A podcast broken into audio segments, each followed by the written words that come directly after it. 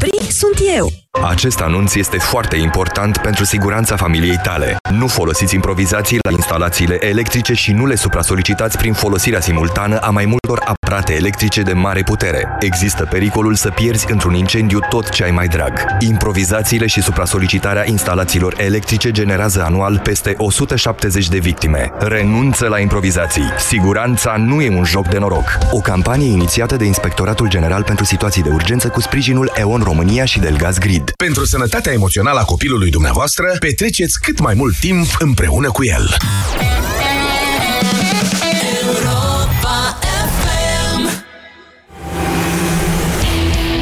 Avocatul diavolului cu Cristian Tudor Popescu și Vlad Petreanu la Europa FM. Bună ziua, bine v-am regăsit așadar uh, la Avocatul Diavolului, la Europa FM. Cristian Tudor Popescu și cu mine, Vlad Petreanu, vă invităm astăzi să ne spuneți la 0372 069599 ce credeți despre cazul polițistului pedofil și despre conflictul acut de la vârful PSD, determinat de izbucnirea acestui scandal uh, monstru, sau, mă rog, acutizat. Dovezile că în poliție și la parchet se știa de ani de zile despre problemele infracționale ale polițistului uh, respectiv au indignat opinia publică, care cere firește să fie identificați și pedepsiți acum responsabilii. Profitând de acest moment, unii lideri ai PSD încearcă să plătească niște polițe mai vechi sau mai noi. Ministrul de interne Carmen Dan a cerut de pildă demisia șefului de la Serviciul Omoruri, comisarul Radu Gavriș, un profesionist a cărui răspundere în cazul polițistului pedofil nu e deloc clară, dar care are păcatul cu ghilimele, de a fi anchetat moartea agentului Gigină, iritând la vremea respectivă cercurile de putere din jurul lui Gabriel Oprea și a și criticat nu de mult planurile de modificare a codului penal de către majoritatea PSD-ALDE. Tot ministrul de interne a cerut și demisia șefului poliției, inspectorul uh, Bogdan Despescu, drept sancțiune pentru modul în care poliția a gestionat cazul polițistului pedofil. Doar că despre domnul Despescu se știe în sistem că e omul prim-ministrului Mihai Tudose, care e în conflict cu domnul Dragnea, în timp ce doamna Dan e omul domnului Dragnea, ceea ce, în logica politică românească, a determinat aproape automat o cerere de demisie a doamnei Carmen Dan din partea premierului. Asistăm acum la scene cel puțin bizare în care prim-ministrul României și ministrul de interne se acuză reciproc în public de minciună. Premierul are posibilitatea legală să propună președintelui României revocarea ministrului Carmen Dan, dar nu o face cel puțin deocamdată. De partea cealaltă, avem un ministru care refuză să demisioneze, deși a cerut-o chiar șeful guvernului, spunând că, de fapt, comanda ei e la partid, adică e protejata domnului Dragnea. Cum mai poate funcționa guvernul în aceste condiții, vă întrebăm. Așadar, conflictul Dragnea-Tudose s-a intensificat și deja afectează modul de lucru al guvernului României. Domnul Dragnea e în turneu prin Moldova zilele acestea pe la filialele PSD în căutare de sprijin. Unele surse spun că succesul său e discutabil deocamdată. De pildă, baronul local de Vrancea, Marian Oprișan, ar fi refuzat să-l primească miercuri seară la el în casă pentru o discuție. Însă domnul Dragnea mai are timp până la sfârșitul lunii să-și intensifice eforturile, la fel cum va face desigur, și domnul Tudose. Pe 29 ianuarie este programată o ședință a conducerii PSD, de la care se așteaptă tranșarea conflictului. Fie domnul Tudose reușește să-l tragă pe linie moartă pe domnul Dragnea și să impună o conducere colectivă în care influența dânsului va fi semnificativă, fie domnul Dragnea determină partidul să-l susțină pentru o nouă trântire a propriului prim-ministru, la fel ca în cazul Grindeanu, doar că se tem mulți pesediști, de data asta președintele Iohannis nu va mai desemna un premier după cum cere PSD și orice deznodământ e posibil. Inclusiv ca partidul să piardă puterea la mai puțin de 18 luni de la alegerile pe care le-a câștigat uh, cu un scor record sau cine știe, vom avea poate chiar alegeri anticipate, o premieră pentru țara noastră, alegeri care desigur nu știm ce ar putea aduce pentru că electoratul e mereu capabil să le facă surprize la urne politicienilor. Ca atare vă întrebăm azi, Cine credeți că va învinge în acest conflict? Domnul Dragnea sau domnul Tudose, ce credeți că va urma și, mai ales, care vor fi efectele pentru noi, cetățenii simpli și contribuabili în uh, România. Telefonul nostru este 0372 069 599. Domnule Popescu, bună ziua, bine ați venit, mulțumesc că ați avut uh, răbdare să ascultați introducerea.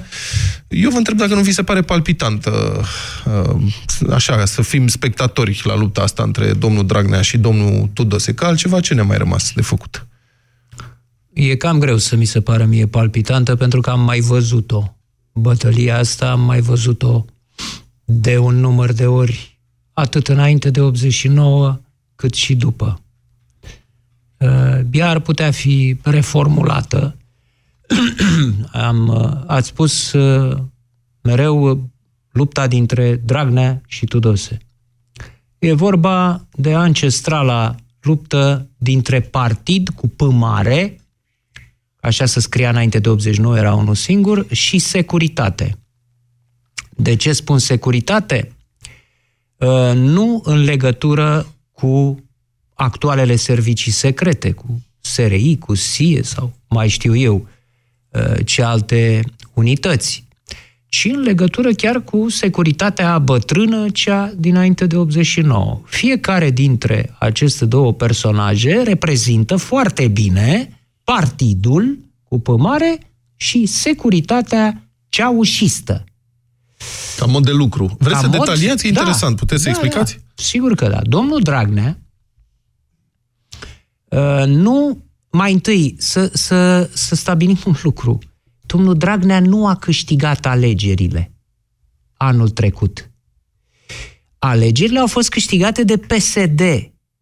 Domnul Dragnea nu este un tractor pentru partid, pentru imaginea partidului, a fost întotdeauna sub scorul electoral al partidului, nu a făcut în campanie nimic deosebit, niște discursuri fulminante. Hai să ne amintim totuși cam ce a făcut Traian Băsescu când și-a câștigat primul mandat, când a tras literalmente după el uh, Partidul uh, Democrat. Uh, nu, domnul Dragnea este un personaj cenușiu, un personaj care nu a învins, de fapt, în acele alegeri. Și de aici, de aici, tot ce s-a întâmplat după. Domnul Dragnea a încercat, s-a comportat ca și cum ar fi fost Ceaușescu, ca și cum ar fi fost liderul partidului cu P mare de dinainte, secretarul general al partidului comunist român. Așa s-a comportat domnul Dragnea. Numai că nu avea datele pentru un astfel de post. Așa, domnul Dragnea a propus-o pe doamna Șaide și să știți că din acel moment au început problemele lui cu partidul, nu cu presa sau cu opoziția, cu partidul, pentru că au rămas uluiți în fața acestei opțiuni proprii colegi de partid. Apoi Grindeanu, apoi Tudose. De ce? Pentru că era o opțiune care îl servea mai mult pe dânsul personal și mai puțin partidul. Asta înțeleg, doamna Bineînțeles, toate opțiunile au fost, uh, adică și Grindeanu a fost în același sens uh, al obedienței față de el. Deci domnul Dragnea a reprezentat o gândire de tip ceaușist în Partidul Comunist în anilor 80, în care, fără să se consulte cu nimeni, pentru că la, la Seville și Aide, pur și simplu uh, a, a dat mutarea în plic. Nu s-a consultat cu absolut niciun membru de partid. Așa făcea numai Ceaușescu. Deci, iată cum reprezintă domnul Dragnea uh, partidul cu pămare dinainte de 1989, reușind să nu facă nimic în un an și ceva în folosul nostru, al cetățenilor. S-au mărit niște salarii în administrația publică locală, în sistemul de sănătate, din câte știu. Cu consecințe în... pe care le vom vedea și le și vedem foarte curând. Economia crește? Economia crește odată cu prețurile, cum era creștem odată cu țara. Așa crește în clipa de față economia odată cu prețurile care vor exploda. Nu trebuie să spun eu acum ascultătorilor Europa FM, simt toți pe pielea lor ce se întâmplă. Deci este o falsă creștere și o falsă mărinimie a partidului față de cetățeni. Ăsta e Dragnea. De partea cealaltă, domnul Tudose. Păi, la domnul Tudose fac doar un inventar la, rapid și cu asta trecem la părerile uh, europenilor FM. Domnul Tudose a spus că mai întâi uh, ceva ce se uită.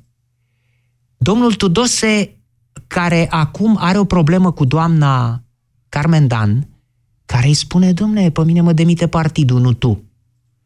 Domnul Tudose și-a depus demisia când s-a pus problema înlăturării lui Grindeanu, predecesorul său, prin moțiune de cenzură în Parlament, domnul Tudose și-a depus demisia împreună cu alți 18 membri ai guvernului și după aceea și-a retras-o, unicat pe plan mondial. Ceea ce mie mi s-a părut un gest dezgustător în ce privește caracterul omului. E bine să amintim de la bun început asta în legătură Era cu domnul ministru Tudose. al economiei, Al cred, nu? economiei, Da. bineînțeles.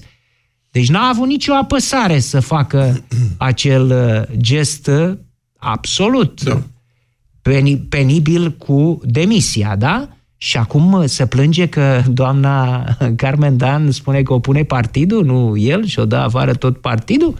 Păi, lui i-a convenit atunci să-și bagă și să să-și, să-și bage și să-și scoată demisia ca să fie De la dat jos registratură? Grindeanu. De la registratură?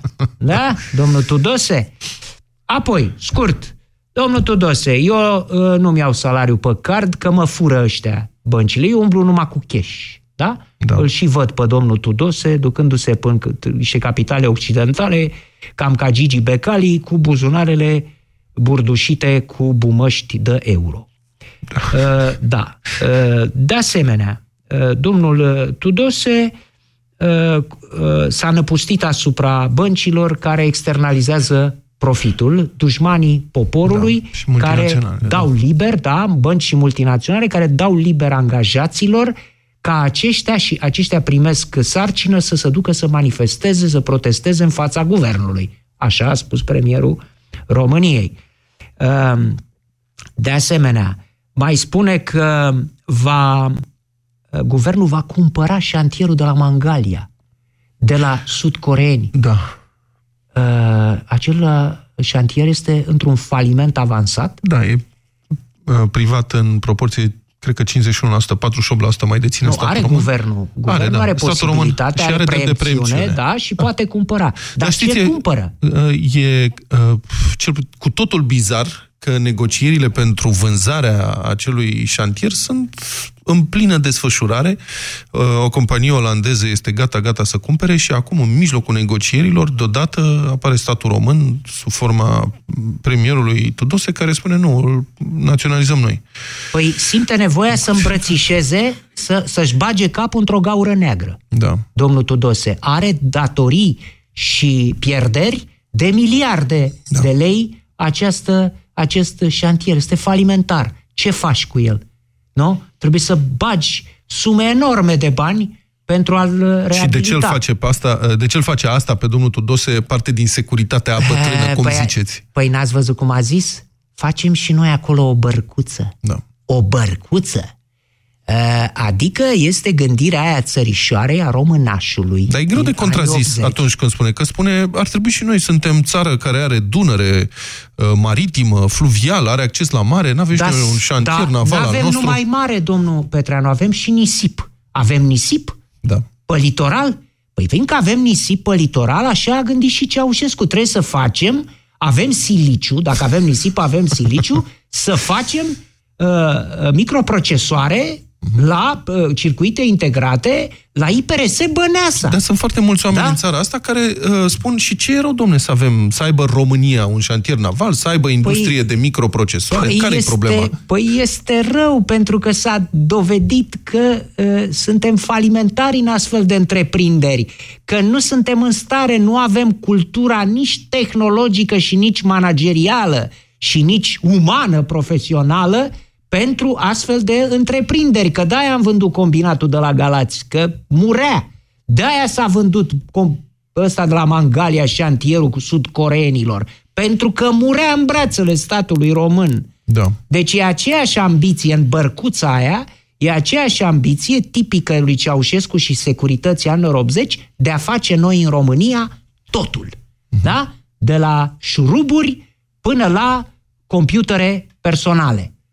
Uh, economie autarhică. Deci da. să nu importăm. Da? Trec mai departe.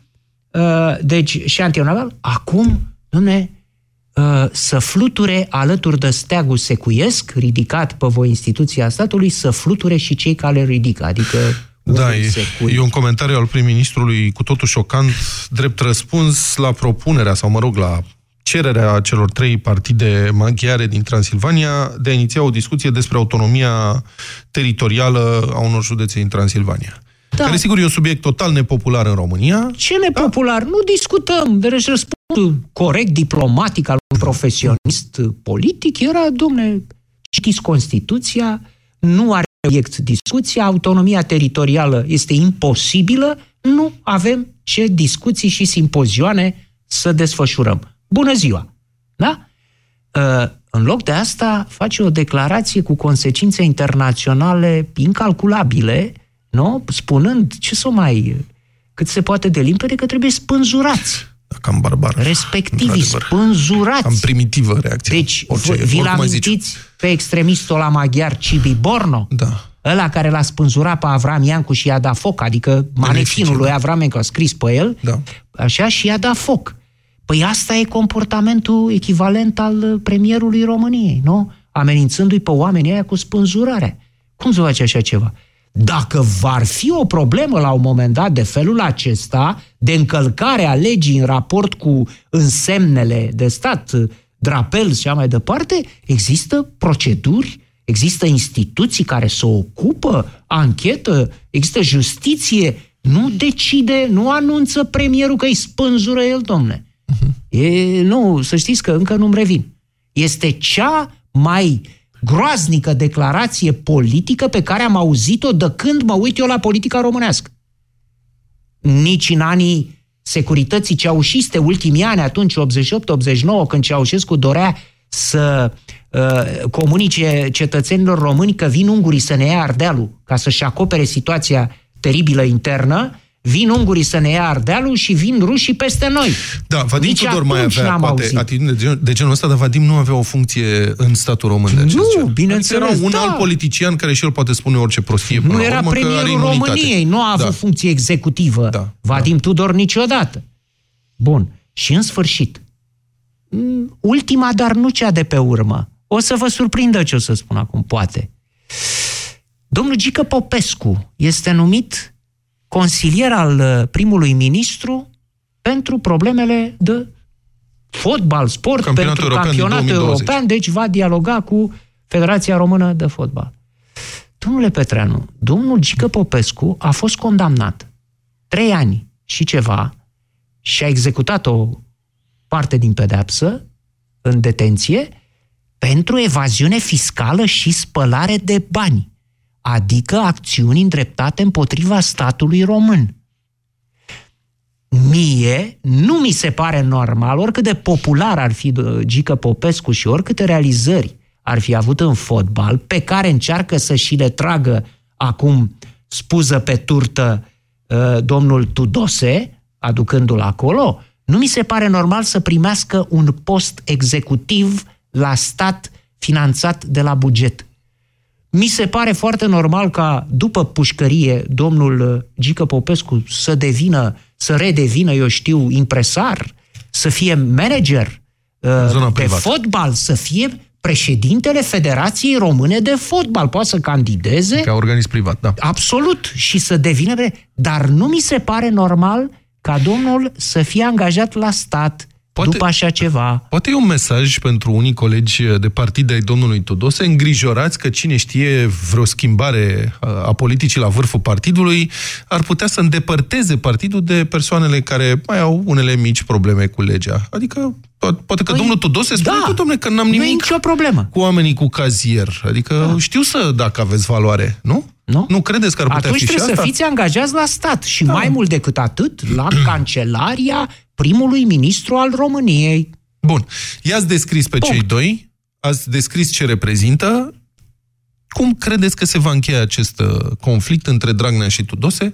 Pentru că nu cred că poate fi înghețat prea mult timp. Pe la urmă va exista un deznodământ. Aștept să văd ce spune Europenii FM. A, eh, nu, fac, nu vă aruncați. Bine. 0372069599, numărul nostru de telefon, să vorbim despre ce se întâmplă în România. Dumitru, bună ziua, sunteți în direct, vă ascultăm. Bună ziua, bună, bună ziua, ziua vă rog. Domn, bună ziua, domnul Cristian Tărcovescu, bună ziua, domnul Vlad Petanu.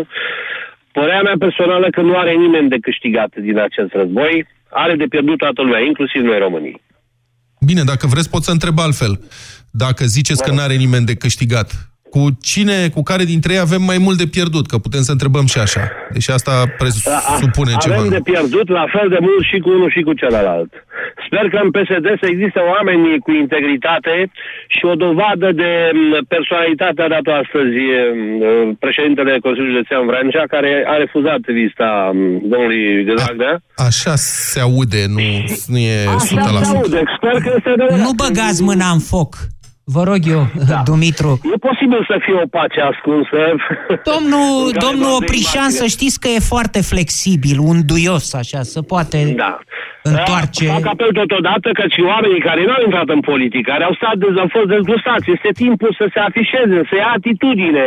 Nu putem face nimic din exteriorul sferei politice. Nici eu nu sunt uh, angrenat, nu, nu sunt simpatizat la un partid politic, dar această criză nu duce nicăieri, personal cred, pentru că nu există nicio opoziție văd că PSD-ul are și conducerea, are și opoziția. Ei schimbă guverne, ei pun guverne. Opoziția este inexistentă și perspectiva, din punctul meu de vedere, chiar la legile anticipate, ne pune în situația în care să cu cine votez. Foarte corectă observație. Uh, acest da. scandal strivește, între altele, opoziția politică parlamentară, care, într-adevăr, e văzută pe undeva pe tușe, nu să știe cei cu ea și a confiscat și ideea de opoziție și acum PSD. De opoziție, foarte corect. corect. Cât privește cealaltă aspect pe care dumneavoastră, domnul Cristian Torbolescu, l-ați uh, adus în discuție cu uh, privatizarea uh, șantierului naval, de, din 27 de ani de la Revoluție până astăzi, problema este că nu am produs absolut nimic, dar tot am vândut, am păstrat niște regii care au creat niște găuri negre imense, am crezut inițial că aceste regii au fost păstrate pentru o protecție socială, pentru clasele sociale care au nevoie de sprijin. Dar iată că aceste regii toate au, au intrat în, au, au produs găuri negre, în bugetul statului. Și găuri albe foarte mari în bugetul partidului. Și în bugetul partidului, evident. Păi sigur evident. că da. De ce?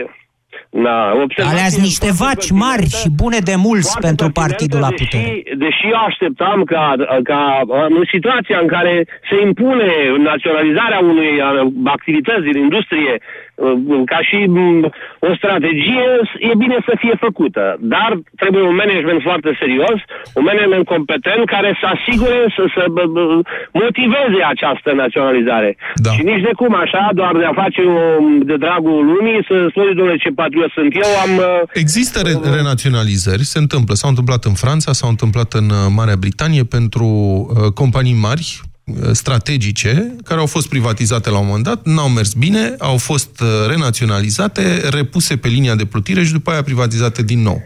Eu n-aș fi împotriva unei astfel de proceduri și în România dacă ar exista măcar o dovadă că statul român poate gestiona uh, un domeniu, o instituție, o companie în mod eficient și profitabil. Asta este nenorocirea păi, domnule România. Petreanu că și toate... domnule Dumitru, da. avem sub ochi... Uh, poftim?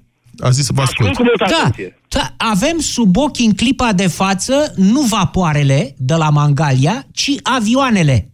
Tarom. Da, Tarom este da. doar o chestiune de timp pentru a dispărea de pe piață.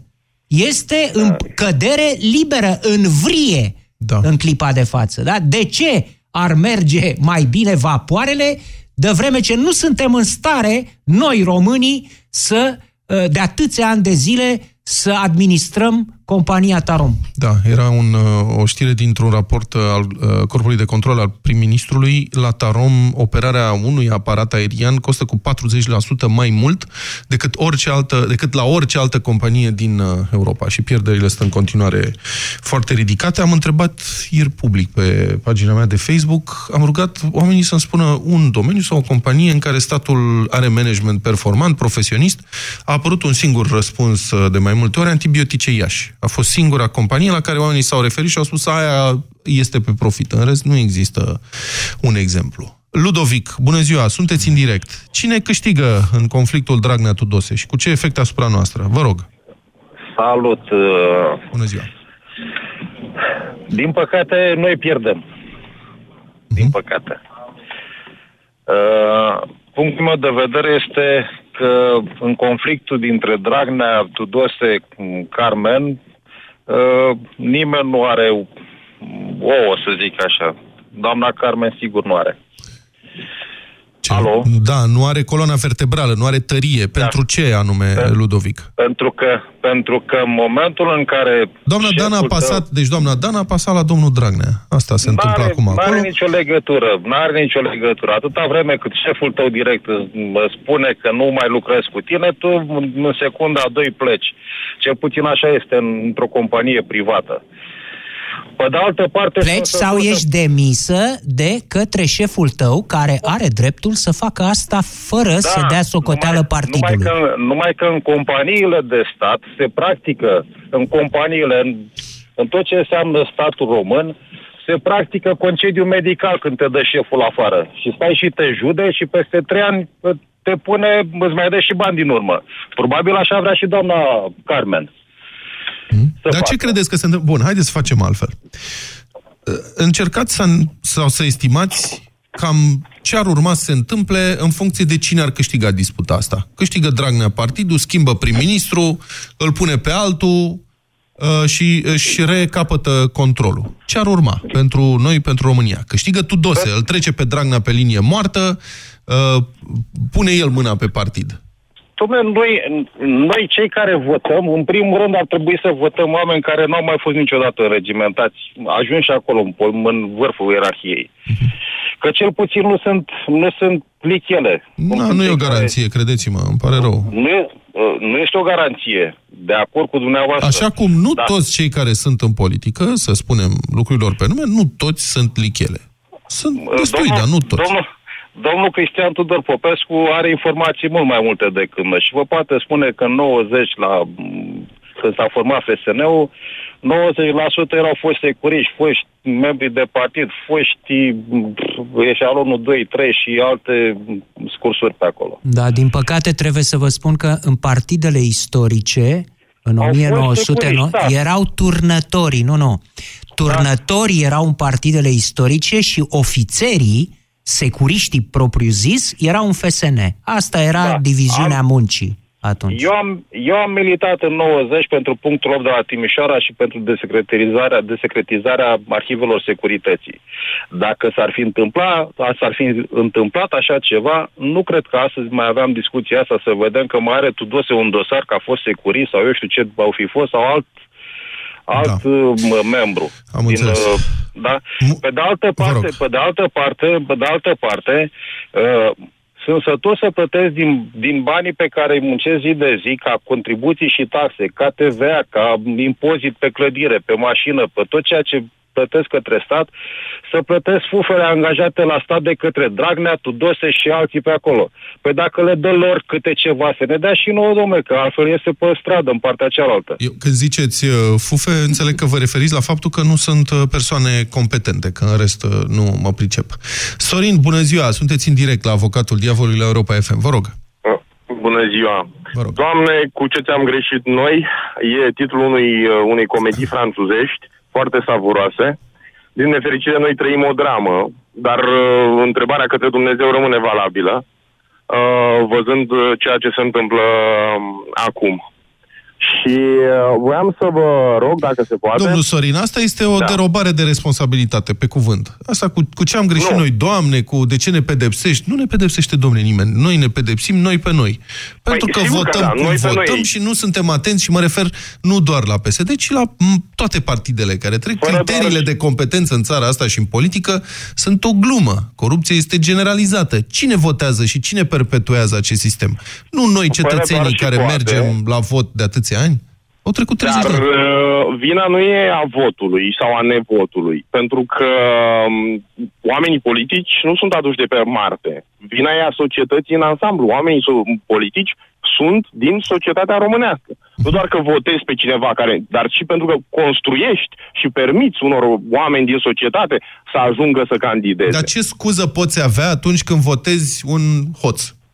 Sau un infractor. Asta zic, că nu există scuză, scuză doar că vina pleacă de undeva chiar de mai jos. Vă sunasem doar vă să vă spun că, cum știe de altfel toată lumea, anul acesta este centenarul Unirii și vreau să vă propun foarte scurt Să facem o mică paralelă cu ce s-a întâmplat uh, din 1918, în 1918 sau început cu 1918 și acum, de la, Marea, de la Marea Unire. Dacă um, România a, pierdut, a câștigat uh, războiul mondial, dar a pierdut un milion de oameni. Noi n-am avut până acum niciun, după cel al doilea război mondial, n-am mai avut niciun război, dar am pierdut în ultimii 20 de ani Cum a câștigat România războiul mondial? De cât a, a fost una dintre țările câștigătoare. Când? În al, în al doilea război mondial? În primul război mondial. În primul, în război, primul mondial, război mondial? Da. Trebuie să recunoașteți deci, că cum ne da, domnul Popescu și la primul război și la al doilea război mondial, în ciuda da. tuturor aparențelor, Uh, și a realității, la sfârșitul războiului, cumva, eram în tabăra câștigătoare. Bine, hai să vă spun atunci Dar, un fapt uh, istoric. O secundă, o secundă, că în mijlocul entuziasmului general trebuie să existe și vocea diavolului. România, în uh, noiembrie 1918, 9-10 noiembrie 1918, era de luni și ani necombatantă încheiase o pace separată, rușinoasă, cu Germania. Da. da? Ne-au bătut nemții și Dar bulgarii de ne Exact. Stați puțin. Dar nesemnată de regele Ferdinand. Da, nesemnată de regele Ferdinand, iar atunci, în 9-10, pe 9 sau pe 10, România a intrat în război pentru o zi. A devenit țară beligerantă pentru că după aceea s-a semnat uh, încheierea, mă rog, armistițiu uh, războiului. Deci cu acea zi a câștigat România Și aș adăuga, războiul. aș spune că, să știți, îi datorăm reginei Maria uh, enorm pentru, până la urmă, cum s-au încheiat uh, tratatele de pace uh, în favoarea că datorăm și, și a le, României. Le datorăm celor care au murit, țăranilor care au murit în uniformă la Mărășești, la Mărăș, la Oituz. Da, acelora le datorăm. Da. Uh, Iar în 1945, în ciuda rugăminților și a actului de la 23 august, România nu a fost uh, considerată stat câștigător. Câștigător, așa da. este. Uh, dar mai fac o mică paralelă și revin. Spuneți că am pierdut în război mulți da, oameni, dar, dar după, pe timp de pace, de, am pierdut mai mult. Asta spuneți, nu? De, da. Apropo de Regina Maria și de regele Ferdinand, nu există în București o statuie a reginei Maria și a regiului Ferdinand, dar există a prințului Reinier. Dar trecem, facem, închid paranteza și mă întorc. Uh, da. Deci am pierdut pe timp de pace 3 milioane. Dacă în 1923 România avea implementat cea mai uh, una dintre cele mai democratice constituții din Europa la momentul respectiv, astăzi există un asalt puternic atât asupra Constituției cât și a legilor justiției. Da. La fel, dacă se implementau, s-au implementat reforme agrare foarte puternice și industriale după 1918, tot în perioada 1993, astăzi se dă un atac puternic asupra economiei prin toate modificările aduse.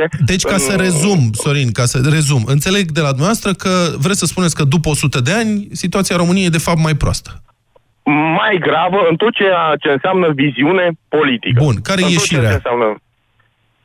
Care e soluția? Ieși soluția, din punctul meu de vedere, e, și o spun și o voi spune în continuare, e ca toți acești oameni să fie de către noi, alegătorii, să fie retrași pe linie moartă și să fie uh, aduși în față oameni care nu au avut contact cu atât de puternic cu educația comunistă. Pentru că se vede foarte clar această educație și cum gândesc. Fie că au făcut parte din securitate, fie că nu, uh, fac războaie interne, pe care de altfel se întâmplau și în timpul comunismului, se gândesc doar la propria bunăstare, cum se întâmpla de altfel și la nivelul macro în timpul comunismului, și societatea este lăsată în derivă. Cred că datoria noastră, ca oameni, așa cum cei din 1918 au ieșit și au luptat pentru unitate, este ca acum să luptăm pentru democrație și să nu le mai permitem unor astfel de persoane să ajungă la conducerea țării. Mulțumesc foarte mult, Sorin. Eu am remarcat deja uh, foarte mulți tineri care intră în politică pe funcții foarte mari, care n-au avut experiența comunistă, dar au o experiență bună din familie și, sigur, ei nu sunt foarte bine pregătiți și n-au studii, dar au avut un mare succes în afaceri, sunt uh, foarte înstăriți, în afaceri cu statul. Au avut mare noroc cu părinții și cu statul, nu știu cum da. alții nu... Da? Și Uite că se poate, da?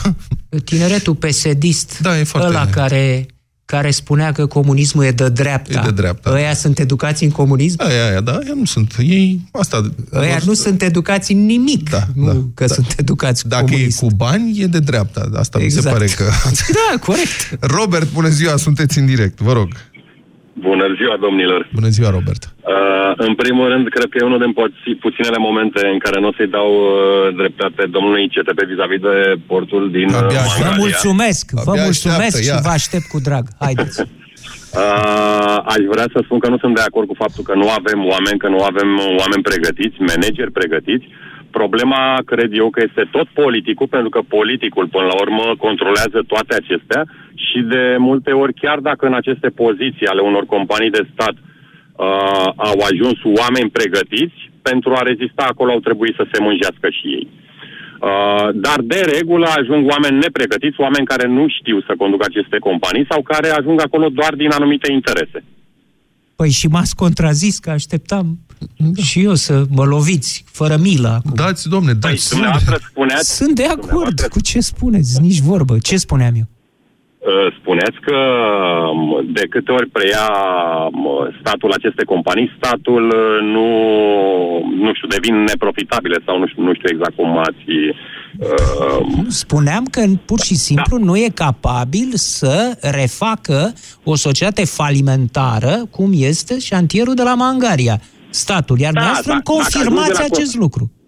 Dacă ajunge la conducerea ei o doamnă Uh, precum Carmen Dan, mai mult ca sigur nu o să se rezolve nimic. Păi șansele, dumneavoastră spuneți că șansele ca să ajungă o altă Madame Dan și la Mangalia sunt, sunt aproape mari. de 100%, da? Da, exact. Iar apropo de scandalul dintre doamna Dan și Tudose, da. uh, sincer, am ajuns domnul... la concluzia că trebuie... Robert, e dintre domnul Dragnea și domnul Tudose. Carmen Dan este doar o prelungire Nu domnului. există prelungirea domnului uh, Dragnea. Dovadă faptul că da, refuză să demisioneze dacă nu îi spune domnul Dragnea așa. Vă rog. Um, sincer, am ajuns la concluzia că nu reușesc de un an și ceva de zile de când suntem conduși de acești indivizi nu reușesc să procesez absolut toate scandalurile, certurile și problemele pe care le aduc ei în societatea noastră aproape zi de zi. Așa e, nu, nu e adevărat că sunteți... Păi nu mă epuizează. Eu am senzația că oamenii aceștia sunt, exact. că sunt la sfârșitul unui ciclu de guvernare, că sunt după patru ani. Știți cum se exact, întâmplă? E o guvernare de patru ani nu? și nu mai poți, adică ești obosit, ai, domne, să vină alții, că nu mai suport. Așa sunt după un an de guvernare PSD, sunt epuizat de atâtea scandaluri și discuții. Exact. Iar vis-a-vis de cine câștigă sau pierde din acest scandal, cred că pe de o parte și câștigăm și, și pierdem. Pe de o parte uh, pierde toată societatea pentru că în loc să se ocupe de adevăratele probleme ale țării astea, uh, nu fac altceva decât să-și urmărească niște interese personale sau de grup ale lor. Iar pe de altă parte, eu ca votant anti-PSD, uh, cred că am și de câștigat pentru că am aproape zilnic motive să mă duc să stau de vorbă cu oamenii care știu și cunosc că au votat cu PSD și să îi întreb. Ia spuneți, ce ar mai fi de zis acum? Ce Cum vi se pare și treaba asta? Ce vă mai place să răsuciți cuțitul rană, Robert. Mulțumesc foarte mult. Adrian, bună ziua, sunteți în direct. Vreau să fac o observație. A, rog, nu mă pic, Numai o clipă, Adrian, foarte scurt, mi se pare important. Îmi dau seama acum că domnul Dragnea este primul șef PSD, primul șef de partid la PSD, care uh, se confruntă cu o opoziție masivă în primul an de după câștigarea alegerilor. Nu s-a întâmplat asta niciodată. Când Adrian Năstase, când PSD a câștigat în 2000, da, ca să nu mai merg mai în spate, n-a avut nicio problemă vreo 3 ani, 4 ani. Nu. Până Nici așa. Victor Ponta. Victor Ponta, Victor Ponta Mircea Joană, da, în nu. 2008, uh, nu s-a confruntat după ce a ajuns la guvernare PSD împreună cu PDE, nu s-a confruntat vreme de un an de zile până când a candidat la președinție și a pierdut, nu s-a a confruntat... abia după ce a pierdut. Abia după ce a pierdut. Da. Deci domnul Dragnea a realizat o performanță unică să fie contestat imediat după ce a câștigat alegerile PSD. Da, e fascinant. Scuze. Deci PSD-ul se comportă de parcă ar fi o coaliție de partide în momentul ăsta. E un scandal permanent acolo, așa cum era pe vremea Convenției Democrate. Dar acolo erau trei partide mari cu personalități puternice. Era Traian Băsescu în plină ascensiune da, politică. Cu totul și altceva. Era, era interesul lui să iasă în față. Să... Așa zis un monolit psd Da. Dar aici e un singur partid da. și și-au trântit doi, adică, mă rog, au schimbat doi prim într-un an și al treilea nu se schimbă, uh, nu se simte, mă rog, al doilea nu se simte prea bine. Da. Adrian. Adrian, bună ziua. Da, bună ziua. Uh, chiar mă gândeam la ce a spus acum domnul Popescu. Uh, PSD este într-o situație în care probabil nu a fost niciodată. Dar referitor la doamna ministru Carmen Dan și la războiul de zilele astea, să revenim de la războiile anterioare, de la uh, predecesorii din da. această discuție, sunt puțin contrariat de faptul că lumea s-a focusat foarte mult ca doamna Carmen Dan să-și dea demisia. Și eu mă gândesc dacă și-ar fi dat demisia, lumea nu este conștientă că acolo ar fi venit tot un ministru de interne PSD. Ați văzut ce nume ar fi pregătit partidul? Este vorba de domnul care e președinte acum la Comisia SRI, îmi scapă numele. Manda, Manda, Claudiu Manda. Da, Domnul ecuația... Popescu, mie mi se pare că domnul Manda este uns cu încă 5 tone în plus de alifi față de doamna Carmen Dan. Da, Așa dar ecuația, este. stați deci, o secundă, Adrian, imaginăm... Adrian, numai o secundă, ecuația este, sau cheia în care trebuie să privim uh, povestea asta, nu este că dacă ar fi venit altcineva din afara PSD, ci de la care tabără a PSD. Schimbarea doamnei Dan arată, dacă se produce, faptul că una din tabere câștigă în fața celeilalte și uh, rezultă o posibilă cădere a domnului Dragnea. Asta este ecuația despre care vorbim. Așa este. Adică nu că venea Dar unul mai bun vă... sau mai rău, că nu știm asta, ci... Da, Carmen, da. Da, Vlad, da, domnule Petreanu, dar uh, eu cred că Adrian are dreptate. Până să cadă domnul Dragnea, că asta nu se va întâmpla mâine, în niciun caz, până atunci o să vină acolo, în locul doamnei Dan, o să vină exact, unul dintre ăștia Popescu. pe care exact. a început Adrian să-i enumere uh-huh. acum. Exact. Deci, deci toată lumea își pune foarte mari speranțe, domnule, e principal, e singura vinovată să schimbe nu știu ce. Da, domnule, eu mă mir că n-au schimbat-o. E ceva acolo, războiul care îl știm cu toții, sau îl presupunem, da. ca simpli cetățeni. Dar do- venea domnul Manda și cu ce, ce, ce rezolvam în această ecuație? Bine, din punctul ăsta de vedere, sunteți în discursul general al ascultătorilor noștri care spun că o să fie oricum ar fi, tot o să fie nasol. Adică Îmi pare rău că o spun, tot... dar se pare uitându-mă la opoziția parlamentară, uitându-mă la opoziția politică și uitându-mă și către președinte, până la viitoarele alegeri care se pare că or să fie normale la timpul lor, nu știu ce, dacă avem alte soluții. Mhm. La următoarele alegeri îi aștept pe toți cei care au zis acum să condamnăm, să tăiem, să schimbăm. Îi aștept la Nu, Adrian, nu ziceți că Până nu atunci... se știe... Știți cum e electoratul la urne face atâtea surprize mai ales în condiții de tensiune socială, nu poți ști măcar niciodată, niciodată. Pentru alegeri, măcar. Atât. Și de data asta, eu am aici o veche discuție cu Moise Guran, care chiar, el tot insistă că se pot organiza alegeri anticipate și eu spun nu că potrivit cred, Constituției no. este practic imposibil. Vă spun exact. că de exact. data asta, dacă uh, se merge pe încăpățânarea domnului Dragnea, există posibilitatea, de data asta chiar cred că există posibilitatea să ajungem la alegeri anticipate cândva în primăvară. Cred că este o fereastră nu, aici. Bine, da. Nu știu dacă e bine sau nu, habar n-am. PSD-ul este, se auto-amăgește cu niște sondaje de opinie făcute de domnul Pieleanu, în care are, apare cu 45% popularitate. Nu spun o fi, nu o fi, nu știu. Dar eu cred că există acolo la PSD într-o situație limită, oamenii ar putea spune, da, domnule, mergem la alegeri, care e problema? Opoziția oricum nu există. Gândiți-vă care puțin, mai facem o dată? La, la posibilitatea ca oamenii cu cap din PSD să meargă pe următorul traseu, să-l dea jos pe Dragnea, să se reformeze puțin, că ei nu pot foarte mult, dar puțin, și atunci să vedem despre nu ce va fi vorba. Nu e Vor întoarce înapoi electorat. Nu este reformabil acest partid, Adrian. Eu, e Foarte thinking. puțin am zis. Acolo, niște... Nu, nici măcar. Nu e PSD reformabil. e un partid la fel de nereformabil ca biserica. Biserica nu s-a reformat din uh, de la de fapt, niciodată. Nici, nu, Ortodoxii, da, de fapt Nu niciodată. s-au produs decât schisme. Așa e, da. Schisme, reforme, niciodată. Așa și în PSD. A mai plecat Meleșcanu, a mai plecat Petre Roman, Dar reforme în... Nu e. Un PSD reformat dispare. E... dispare, nu poate fi reformat. Da, mulțumesc, Adrian, pentru intervenție foarte interesantă. Cred că mai putem să mai luăm un telefon repede. Liviu, bună ziua, vă rog.